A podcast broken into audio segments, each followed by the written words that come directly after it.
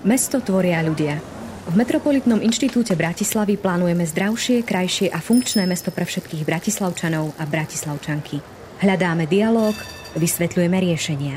Náš podcast MIP Talk sa raz za mesiac pozrie na témy plánovania lepšieho mesta, kde pozývame hostí z oblasti architektúry, urbanizmu či mestského plánovania.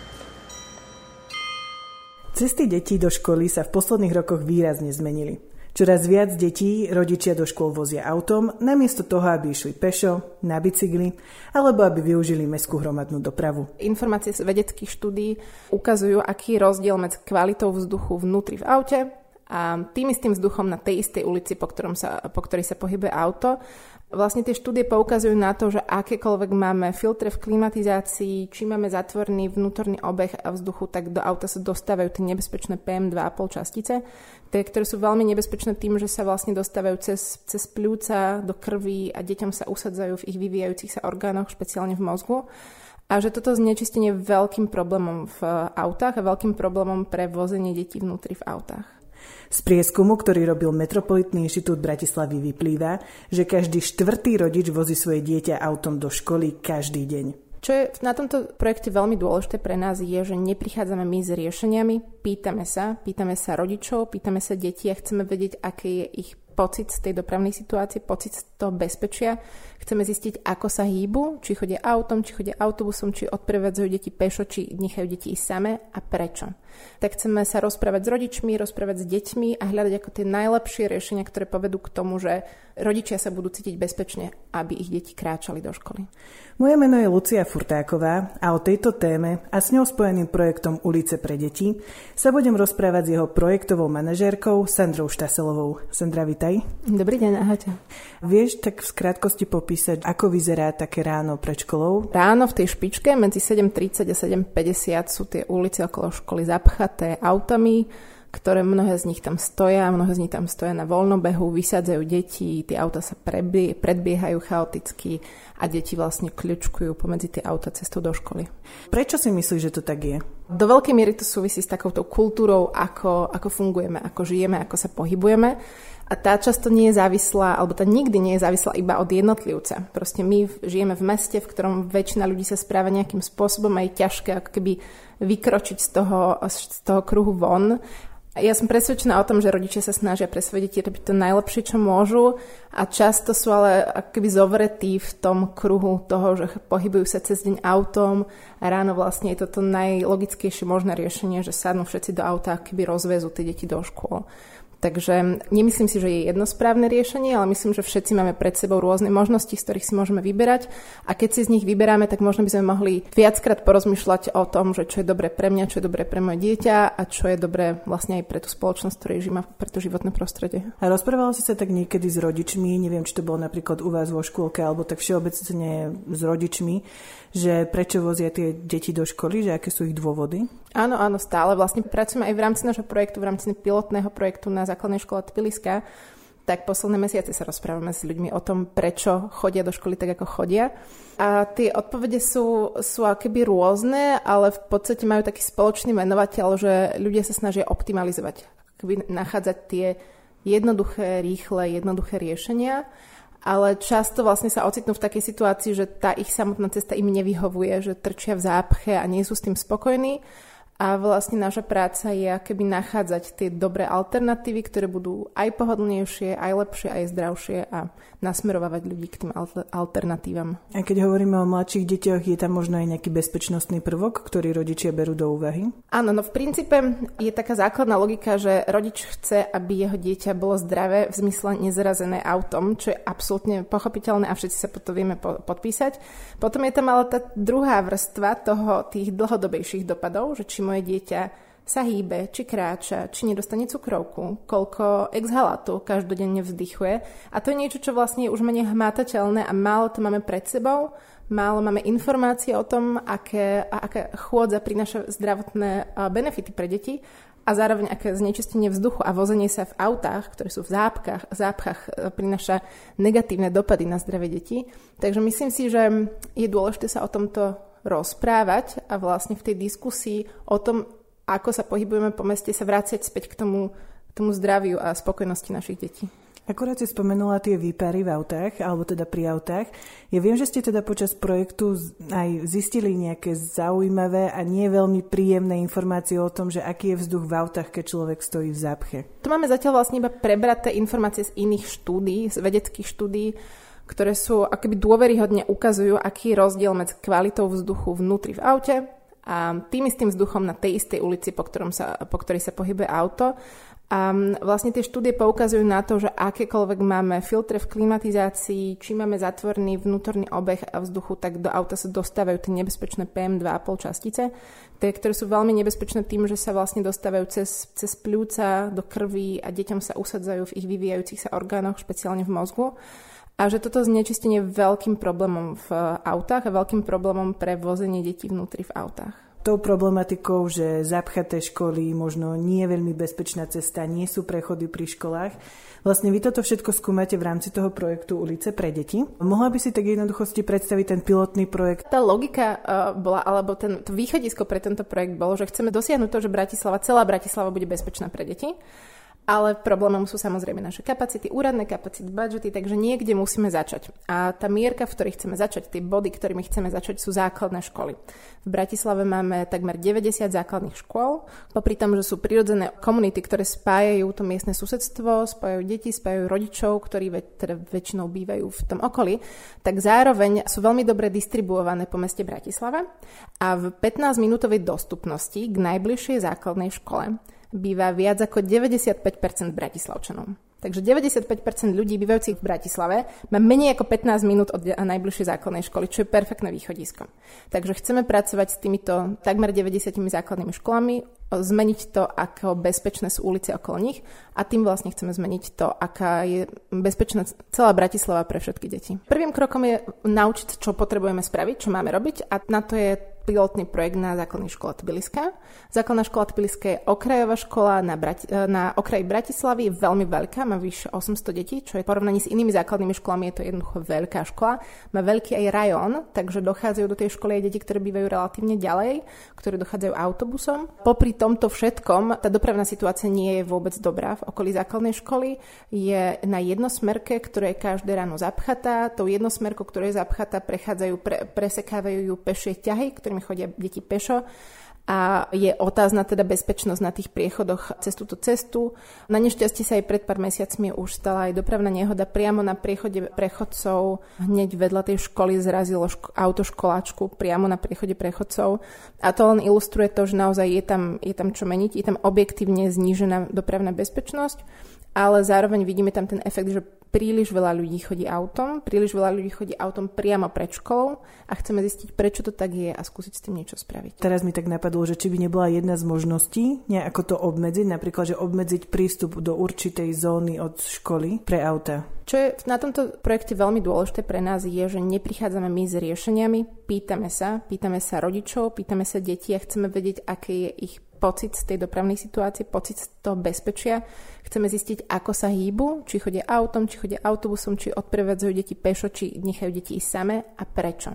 A vlastne popri tom, že na jednej strane máme tú, tú infraštruktúru, ako cesty vyzerajú, tak na druhej strane máme skupinu rodičov, ktorí sa nejako, a detí, ktorí sa nejako správajú. A chceme toto preskúmať a na základe tej dôkladnej participácie, kedy s rodičmi vedieme dialog, popri tom, že sme robili dotazník, ktorý nám dal dobre aj kvantitatívne dáta, ktoré teraz dokážeme citovať a dokážeme z nich derivovať nejaké, nejaké informácie, že ako sa ľudia správajú a prečo sa tak správajú, tak chceme sa rozprávať s rodičmi, rozprávať s deťmi a hľadať ako tie najlepšie riešenia, ktoré povedú k tomu, že deti, že rodičia sa budú cítiť bezpečne, aby ich deti kráčali do školy. Čo hovorili deti z toho prieskumu, že čo oni potrebujú? Deti mali veľmi veľa kreatívnych nápadov, popri tom, že chceli mnohé zmrzlinárne na rôznych miestach ich susedstva alebo automaty na bagety a na sladené nápoje, tak mali veľa aj veľmi praktických nápadov, kadiaľ chodia, ktoré priechody potrebujú doplniť, ktoré priechody potrebujú zdvihnúť, ktoré auta by tam parkovať nemali, aby cez ne deti videli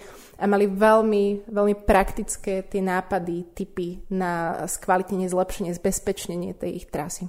Napríklad doplnenie tých priechodov, že vlastne v okolí základnej školy Tbiliska je úplne absurdná situácia, že sú MHD zastávky, je taký vlastne vzadu na otočisku autobusov, v Ráči sú akoby také dve autobusové zastávky, na ktorých vystupujú deti, ktoré prichádzajú z rôznych častí Rače a z týchto zastávok nevedie nejaký priechod prechodcov smerom ku škole. Takže vy vlastne ostanete vysieť na takom ostrovčeku a nemáte sa ako dostať ku škole čo je určite vec, ktorú chceme riešiť a na ktorú ani nepotrebujeme veľmi upozorňovať, ale to sú veci, ktoré nám de- deti pomenovali. Ďalej e, to parkovanie v zákrutách a parkovanie v, okolo priechodov prechodcov, to je tiež niečo úplne neuveriteľné, čo vlastne sa v meste be- bežne deje. Často šoféry to neuvedomujú, že dieťa, ktoré je 9-ročné, nehovoriac o dieťati, ktoré je 3-ročné, naozaj nevidí cez tie auta a auta nevidí aj jeho. Takže dieťa ide na cestu, okolo neho sú dve auta, je súvečka niekedy a dieťa vbehne bez toho, aby ho šofer blížiaceho sa auta videl, tak to je tiež niečo, čo nám akoby lepšie na to poukážu tie deti, ktoré sú v tej výške, že je to naozaj problematické. V rámci participácie sme skúšali empatizovanie s trojročnými deťmi, ktoré majú výšku okolo, okolo 100 cm, alebo teda hovorí sa, že zdravé trojročné dieťa je vysoké 95 cm, to znamená, že má oči vo výške 85 cm a deti chodili po svojom susedstve s takými škraboškami pripevnenými na, na tyčke a keď sa tá tyčka dotkla zeme a oni sa pozreli cez škrabošku, tak vlastne videli to, čo vidia trojročné deti z tej výšky a vlastne zistili, že je to ešte o mnoho horšie, než pre nich 9-10 ročné deti. A ďalšia aktivita, ktorú sme robili, že sa postavili na taký stolík, taký vysoký, taký 40 cm, 35 cm a videli z výšky dospelého človeka. A už ten dospelý človek veľmi dobre vidí, pokiaľ teda vedľa vás ne, neparkuje nejaké extrémne veľké auto. A to sú veci, ktoré akoby po, tej, po tom zážitku, po tejto prechádzke, keď sme prišli do triedy a nad mapou alebo nad takými uličnými prierezmi ktoré sme upravili, že vyzerali ako omaľovanky, tak deti vlastne do nich dokreslovali a škrtali tie parkujúce auta, dokreslovali priechody prechodcov, dokreslovali zmrzlinárne samozrejme. Tak z tejto aktivity vzýšlo veľmi veľa dobrých nápadov, z ktorých veľkú časť dúfame, že sa nám podarí zrealizovať. Vieš uvieť aj nejaký príklad toho, čo vie škola vyriešiť napríklad sama? Cyklostojany a teda ponovom už aj kolobežkové stojany, keďže to je veľký trend medzi deťmi. A keďže z, zo základnej školy, s ktorou pracujeme, zmizli nejaké kolobežky, tak a deti nemajú si kde uskladniť kolobežky, tak deti prestali chodiť kolobežkami s tým, že vlastne bol potrebný iba jeden telefonát na mestskú časť Rača, ktorá zriaduje školy a rieši túto agendu a oni samozrejme tam ten stojan na kolobežky umiestnia. Len o tom potrebovali sa dozvedieť. Takže to je tiež jedna vec, ktorú uh, snaď my prinesieme do toho nejakú prídanú hodnotu, že skúsime vytvoriť tie, tie komunikačné kanály, aby sa jednoducho ľudia o tom rozprávali, aby to riešili. Že to, že je to problém, keď deti nemôžu chodiť kolobežkami kvôli tomu, že tam chýba kolobežkový stojan. Máš aj nejaké vtipné historky alebo zážitky z, tých, z tejto participácie, keď chodili s tými škraboškami? Lebo ja som videla nejaké fotky na internete, ako to vyzeralo, že boli takí počupení. Musím sa priznať, že ja som si to niekde zapisovala. Tie, tie hlášky boli niekedy extrémne vtipné. Ale v princípe deti boli veľmi, veľmi ľahko sa naladili na takú kritickú nôtu smerom k automobilovej doprave. Pričom my sa veľmi snažíme nebojovať proti autám. My sa snažíme len vytvárať inkluzívny priestor. A potom ich veľmi bavilo, mali sme dva kočiky s nami, v ktorých v každom sedelo nejaké plišové zvieratko, tak uh, dlhá diskusia počas celej prechádzky bola, že ako sa ktoré plišové zvieratko volá a ako sa cíti momentálne a tak. To teda nesúvislo úplne s predmetom tej prechádzky, ale táto aktivita v cíťovaní sa do človeka tlačiaceho kočík s dieťaťom bola veľmi, veľmi populárna. Ak tento pilotný program na Tbiliskej základnej škole dopadne dobre, plánujete spolupracovať aj s ďalšími školami v budúcnosti už na konkrétnych riešeniach? Áno, toto je vlastne náš cieľ. Chceme na Tbiliskej sa naučiť, aký je ten najlepší správny proces, čo máme spraviť, koľko času si na to vyhradiť, koľko kapacít a následne chceme spolupracovať s ďalšími základnými školami a chceme hlavne spolupracovať aj s mestskými časťami, ktoré sú, máme v Bratislave 17 mestských častí a väčšina škôl, ktoré sú v Bratislave, sa nachádzajú na uliciach v správe mestských častí. Takže oni sú akoby tí, ktorí musia spraviť to, ten posledný krok, to investovanie do zmeny ulic a my budeme plne k dispozícii, aby sme to spravili spolu, aby sme im pomohli s participáciou, aby sme im pomohli s dopravným inžinierstvom a, a s dizajnom tých zmien ale na konci dňa vlastne je mestská časť tá, ktorá musí spraviť tie zásadné zmeny. Ak by si mohla dať nejaké príklady konkrétnych tých zmien, čo môže povedzme urobiť mesto, že nemusí to vychádzať z tejto priamo participácie, ale možno len také zmeny, že áno, toto môžeme urobiť my teraz a bude to pre tie deti prospešné. Úplne najjednoduchšia zmena je zabezpečiť dodržiavanie zákona, čo sa týka parkovania pri priechodoch prechodcov. Podľa zákona je zákaz parkovať 5 metrov pred priechodom prechodcov v tom smere jazdy, aby keď dieťa stojí na príchode prechodcov a pozrie sa doľava, tak odtiaľ, aby videlo do tej cesty. Toto je niečo, čo v Bratislave je veľký problém, nedodržiava sa to a ľudia zo zvyku vlastne parkujú. Mnoho parkovacích miest je označených pri tých priechodoch prechodcov, takže nemôžeme to ani vyčítať tým ľuďom, ktorí tam parkujú. Je to, jednozna- je to len zlé vymáhanie tých veľmi dôležitých pravidiel, ktoré sú životne dôležité pre naše deti. A je napríklad v Bratislave nejaká škola, kde je tá situácia odlišná? Povedzme, že je bezpečný ten priestor pred školou? Napadá mi teraz rýchlo gymnázium na Groslingovej ulici, Gamča. Je to škola v takom, v takom širšom historickom centre, pred ktorou je jednosmerka a rovno pred školou vedie priechod prechodcov, ktorý má okolo seba spravené tzv. slonie uši a sú to také keby výbežky chodníka, ktoré mhm. zabraňujú tomu, aby tam auta parkovali. Tuším, je tam aj nejaká pekná zeleň nasadená a ten samotný priechod prechodcov má iba tú šírku, ako je šírka toho jedného jazdného pruhu. Uh-huh. Takže ten priechod je iba šírka povedzme 3 metrov, zatiaľ čo tá ulica spolu aj s tými parkovacími plochami je široká možno 12 metrov, ale ten samotný priechod je vlastne tá minimálna, má, má tú minimálnu dĺžku, čo potrebuje.